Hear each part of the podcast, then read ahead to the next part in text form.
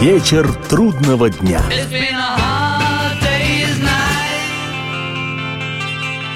Приветствую всех, я Олег Челап, и в эфире программа «Вечер трудного дня», посвященная музыке и жизнедеятельности легендарного английского ансамбля «Битлз».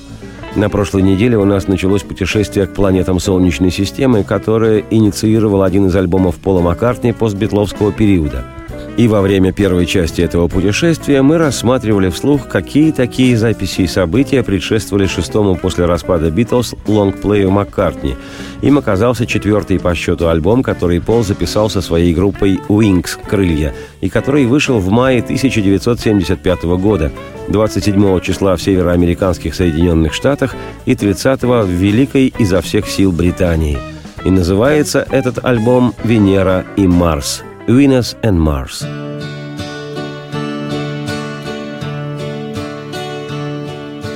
Standing in the hall of the great cathedral, waiting for the transport to come. Starship 2189, a good friend of studies the stars. Venus and Mars are alright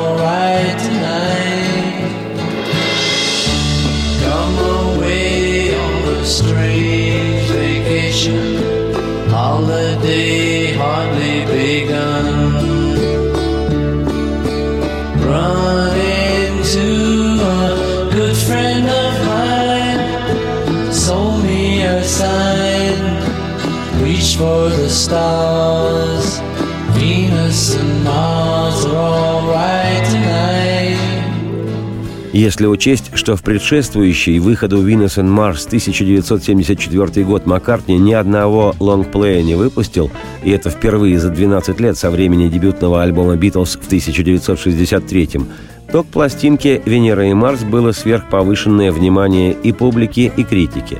Тем паче, Последний по времени выпуска, декабрь 73-го, диск Маккартни и Wings Band on the Run, оркестр в движении или группа в бегах, как кому нравится, оказался поистине искрометным и вновь вывел Пола в разряд самых востребованных, ярких и удачливых артистов мирового рок-н-ролла. О том, чем была обусловлена маккартниевская пауза в отношении выпуска в 1974 году долгоиграющей пластинки – я подробно делился домыслами и рассуждении в предыдущей программе. Сам Пол Маккартни мне об этом не рассказывал, потому я и рискнул выдвинуть свои предположения. В 1974-м в рок-музыке наметился явный кризис. Динозавры рока в его тогдашнем разнообразии направлений – хард, арт, progressive и psychedelic – так называемая серьезная рок-музыка – отходила на второй план, и главенствующие высоты в хит-парадах все чаще занимали артисты и ансамбли, исповедовавшие некую облегченность, развлекательность. С 1974 в британском хит-параде верховодили Род Стюарт, Элтон Джон и Слейд, близкие к попсовости статус-кво и совсем уж попсовые Bay City Rollers подбирались к вершинам чартов Абба и Квин – также находилось место на вершинах списков популярности и откровенным эстрадникам Тому Джонсу и Энгельберту Хампердинку. В предшествовавшее этому рок-десятилетие с 1963 по 1973 годы такого на показ не было, и самой востребованной музыкой, в частности в Британии, оставался рок во всех его многогранных и быстро меняющихся проявлениях. Так что Пол, всегда умевший учуять изменения в конъюнктуре, тихо затаился и, продолжая работать в студии, выжидал правильный момент –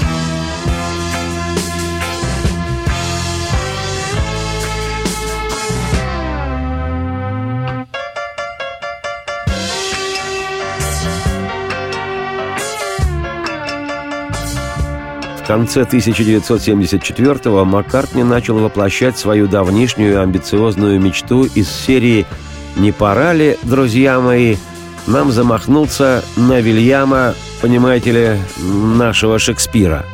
достичь в своем сольном постбитловском творчестве уровня популярности соразмерной популярности Битлз, а то и превышающий этот уровень.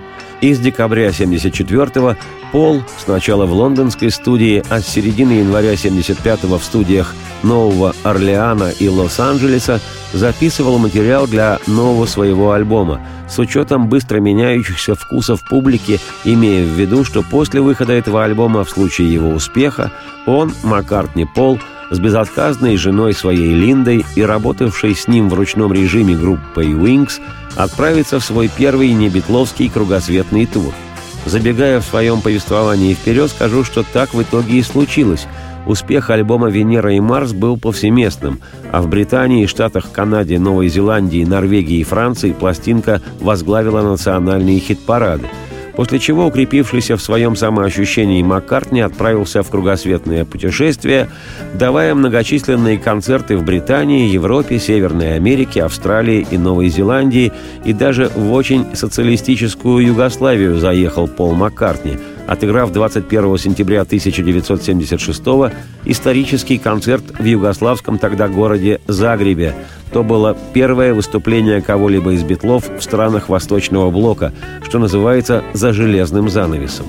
Результатом того наиуспешнейшего мирового тура, точнее его американской части, стал тройной концертный альбом Маккартни и его крылатой группы «Wings over America» – «Крылья над Америкой». Как говаривал один киноперсонаж, в свое время мы поговорим и об этом. Возвращаясь к альбому «Venus and Mars», изданному в конце мая 75-го, скажу, что незадолго до его выхода 16 мая в Англии и 23 в Штатах у Пола и Уинкс вышел сингл с песней с этого альбома, самой, как считается, напитанной нью-орлеанским духом, вещью «Listen to what the man said» – «Прислушайся, что этот человек сказал». that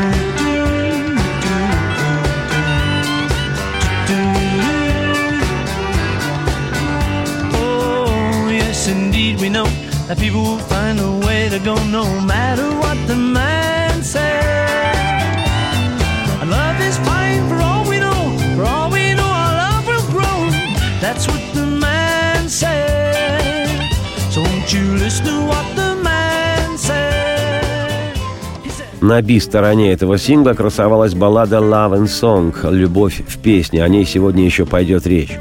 Примечательно, что на обложке той сорокопятки был впервые напечатан логотип маккартниевской компании MPL. Логотип этот с изображением смешного человечка, подобно циркачу, бросающего мечи из руки в руку, разработал сам Пол. Под изображением человечка значились буквы М, И и Л. В наших краях в ту пору все в них видели инициалы Маккартни Пол Линда. На самом деле это Маккартни Production Limited – о самой компании расскажу не сегодня, потому как речь сейчас о сингле «Listen to what the man said». Прислушайся, что этот человек сказал. В любое время, в день любой, услышать можешь ты, что люди говорят «любовь слепа». Что ж, я не знаю, но твержу «любовь добра». Солдат-мальчишка девушку целует и оставляет позади ужасный мир, но он не станет размышлять, ведь он влюблен и говорит «любовь прекрасна».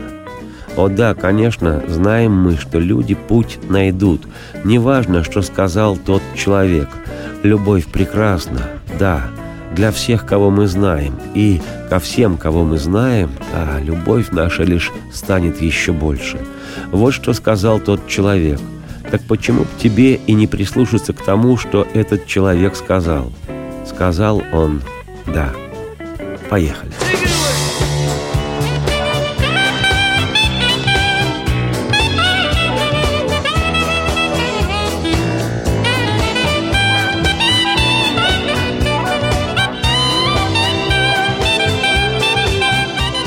Сам Пол рассказывал об этой песне вот что, цитирую. «Смешная история произошла с песней «Listen to what the man said». Это была одна из тех вещей, на которые я возлагал большие надежды – Всякий раз, когда я играл ее на пианино, мне говорили, «О, какая хорошая тема!» Но когда мы сделали запись в студии, ничего хорошего не получилось. Тогда было решено кое-что добавить. Пришел гитарист Дэйв Мейсон, и мы отшлифовали звучание гитары. А затем я загорелся идеей сделать красивый проигрыш. Кто-то сказал, что рядом живет Том Скотт. Мы позвонили домой ему, и он приехал в студию со своим саксофоном. Звукорежиссер записал его вариант, и когда мы прослушали запись, никто не поверил, что он смог так быстро подобрать мелодию. Тогда он сыграл еще раз, добавив несколько тактов, но было ясно, что все чувства Том вложил в первый дубль, и именно его мы перенесли на окончательную фонограмму. Цитате конец. Сингл с попсовейшей вещью «Listen to what the man said» занял шестое место в Британии и первое в США и Канаде. Один из критиков вот что написал по этому поводу, цитирую. «Хит должен иметь определенные крючки, на которые можно повесить шляпу. Крючки могут быть музыкальные или словесные, но лучше всего, когда есть сочетание тех и других. В этой песне Маккартни все это присутствует».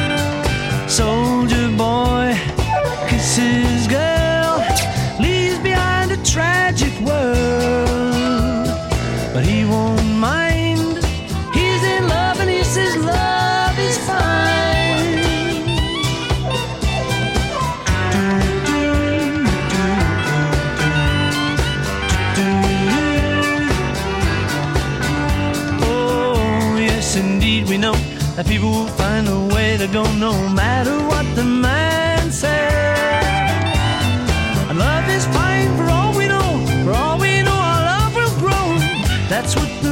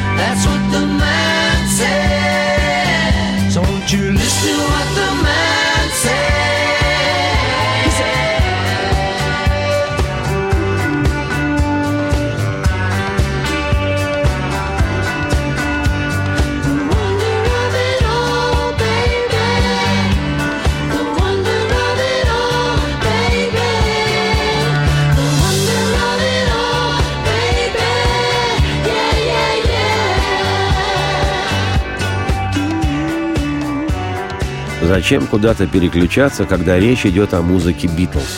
Через два-три вдоха последует продолжение программы «Выдох вслух».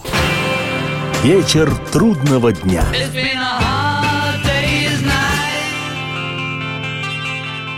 Приветствую всех еще раз. Я Олег Челап. В эфире программа «Вечер трудного дня», посвященная музыке и жизнедеятельности легендарного английского ансамбля «Битлз».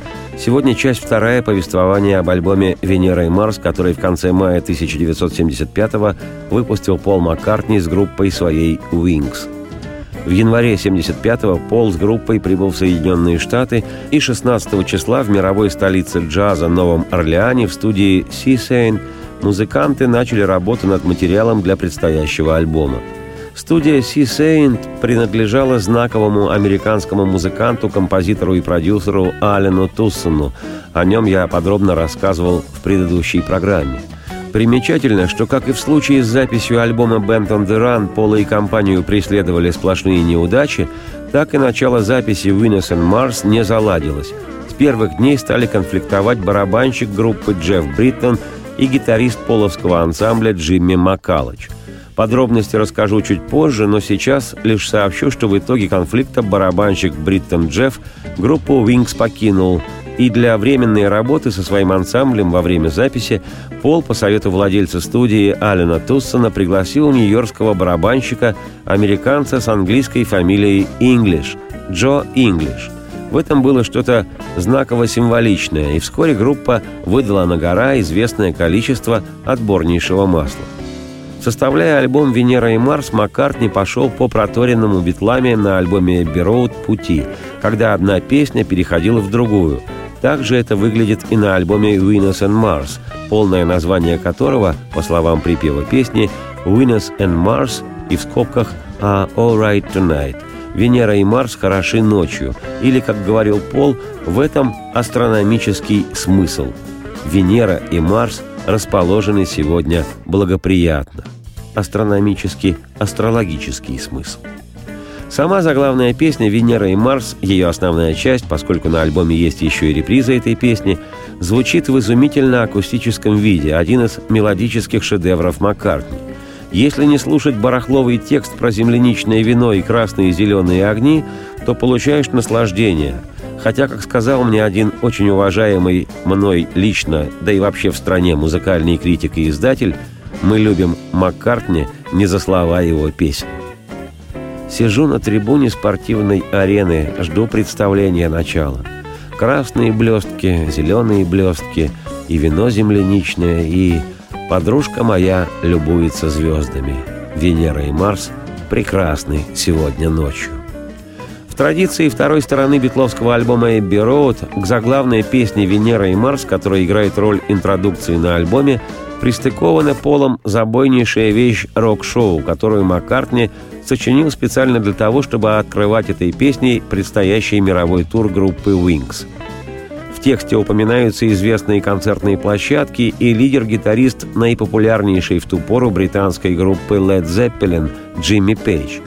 Весь текст песни переводить не стану, но в припеве Пол поет.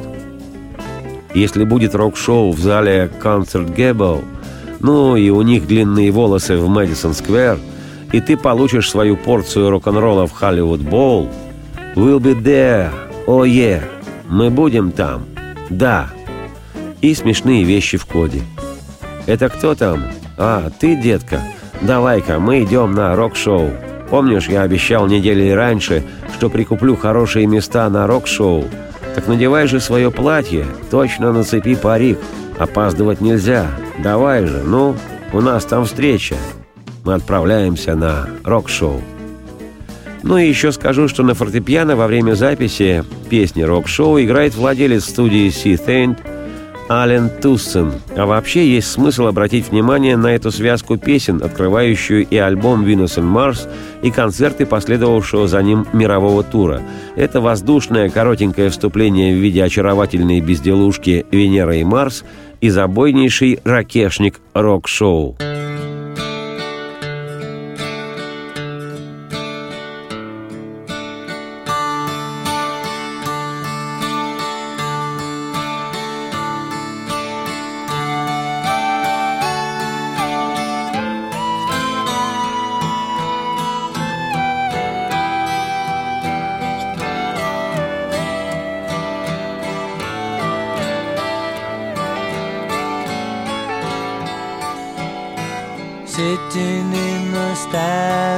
the sports arena, waiting for the show to begin.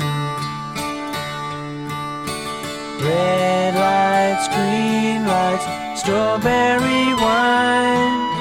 A good friend of mine follows the stars.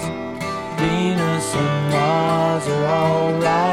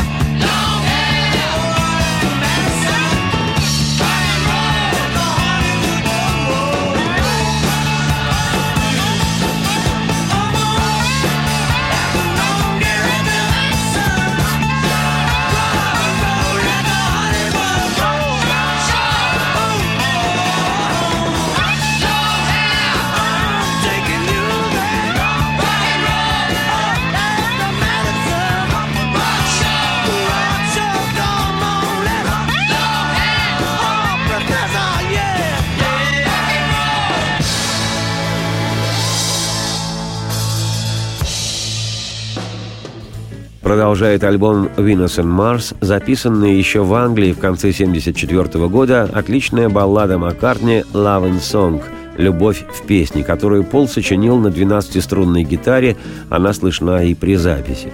На ударных в этой песне сыграл еще не успевший к тому моменту покинуть Wings Джефф Бриттон. Еще в песне звучит купленный незадолго до этого Полом контрабас, на котором играл в свое время музыкант Билл Блэк из состава Элвиса Пресли эпохи 50-х годов, самой разнузданной рок-н-ролльной эпохи. Ну и поскольку в английском языке обращение «you» — «ты» звучит одинаково и в адрес женщины, и в адрес мужчины, и фраза «ты так прекрасна» звучит одновременно и как «ты так прекрасен», то, учитывая постбитловские отношения Маккартни и Леннона, рискну предположить, что вещь «Love in Song» могла быть очередным примиренческим кивком Пола в сторону его друга и бывшего партнера. Мое сердце плачет от любви и от всего, что происходит вместе с нею. Любовь в песне. Любовь в песне. Боже мой, ты так прекрасна, когда любовь лишь мне принадлежит. Я ошибиться не смогу. Любовь в песне. Любовь в песне. И я увидеть те места могу, где мы бывали. Счастье, да, в родной земле. В моих глазах лишь слезы, недопониманием рожденные. Любовь в песне. Любовь в песне. И я увидеть те места могу, где мы бывали. Счастье, да, в родной земле.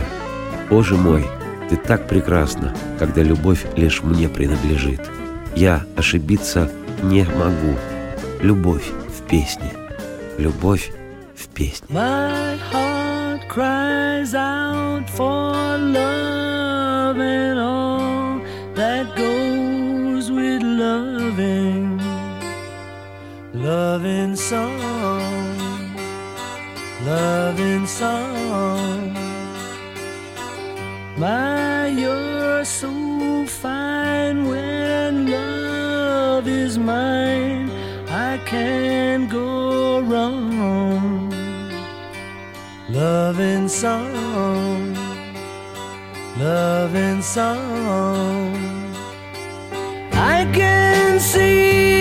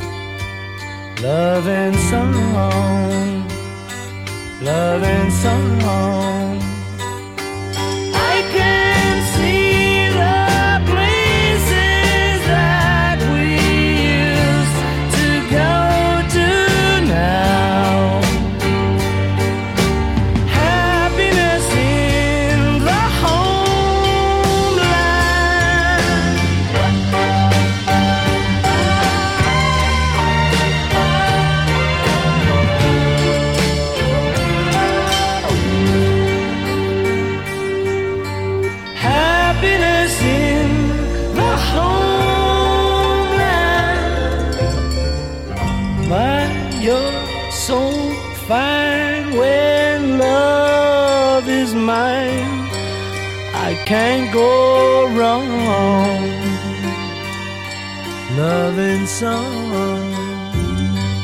loving song. И зачем куда-то переключаться, когда речь идет о Битлз и их музыке вслух? Два-три вдоха и последует продолжение программы. Выдох насквозь.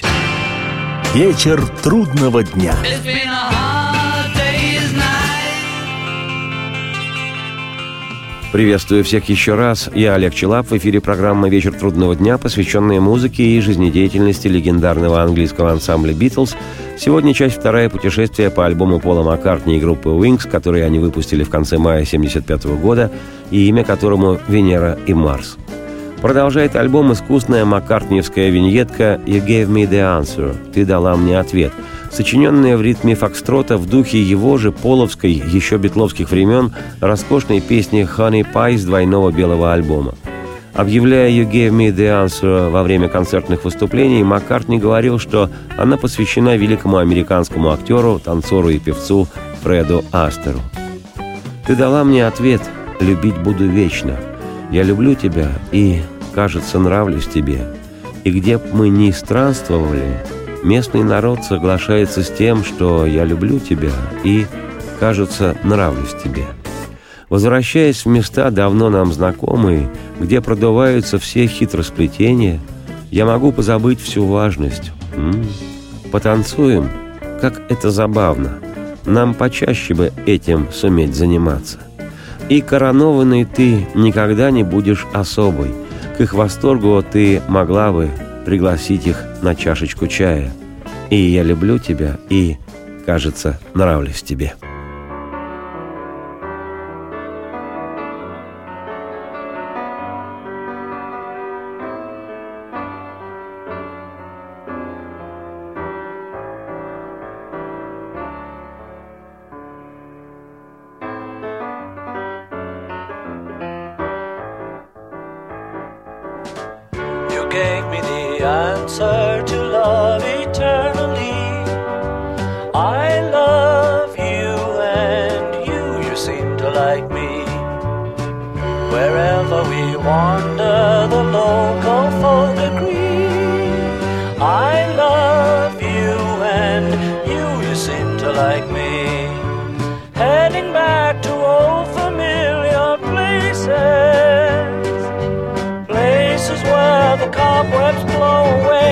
Cup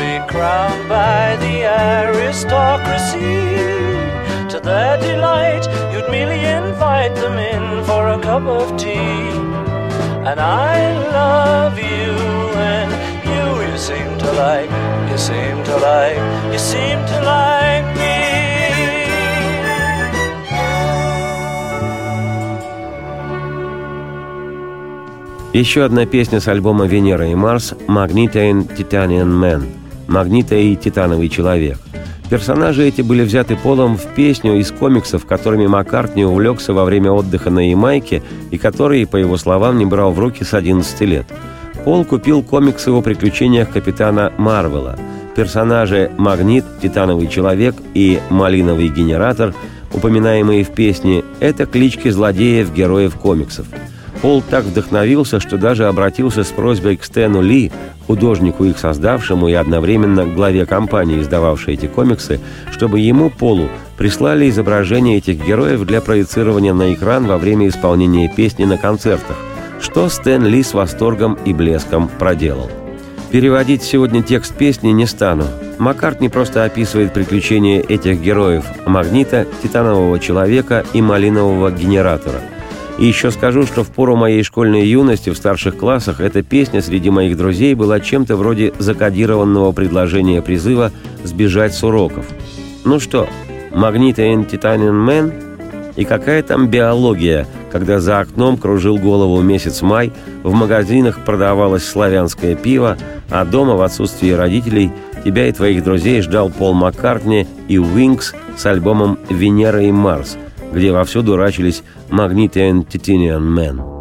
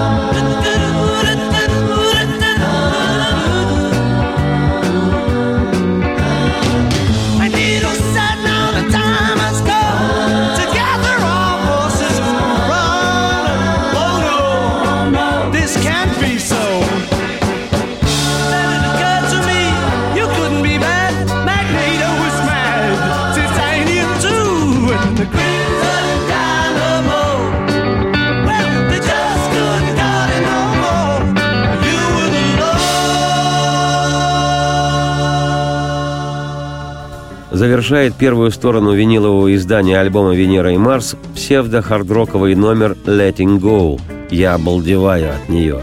Тяжеляк этот был с восторгом принят многими поклонниками Маккартни, и камня на камне не оставили от него критики. «Letting Go» как раз одна из тех немногих песен, где на ударных играет барабанщик Джефф Бриттон. Я обещал рассказать причину его ухода из «Wings» сразу же, как группа приступила к записи в Новом Орлеане – Причина ухода таилась в том, что Джефф Бриттон, испытывающий непримиримую тягу к спорту вообще и к джиу-джитсу и карате в частности, что в музыкантской среде встречается нечасто, бесился при одном только виде гитариста Wings Джима Маккалыча, который испытывал неодолимую тягу к стимуляторам вообще, а к спиртному и наркотикам в частности, что в музыкантской среде встречается регулярно. В результате барабанщик-разрядник Джефф Бриттон группу покинул. Случилось предсказуемое. Водка одолела карате.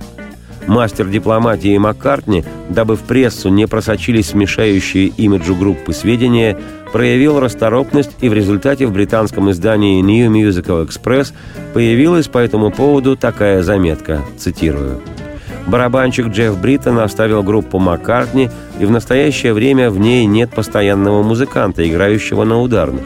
Известно, что Бриттон – специалист по джиу-джитсу и недавно даже представлял Англию на международных соревнованиях. Так вот, сейчас Джеффа пригласили сниматься в фильме о карате. Представитель группы сделал заявление для нашей газеты. Съемки фильма будут проходить за границей, и Джефф будет очень занят. Он бы не хотел упускать эту возможность, поскольку перед ним, вероятно, открывается новая карьера.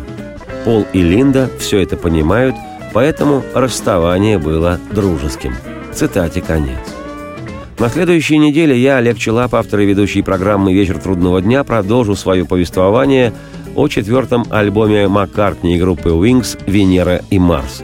А сейчас радости вам вслух и солнца в окна, и процветайте!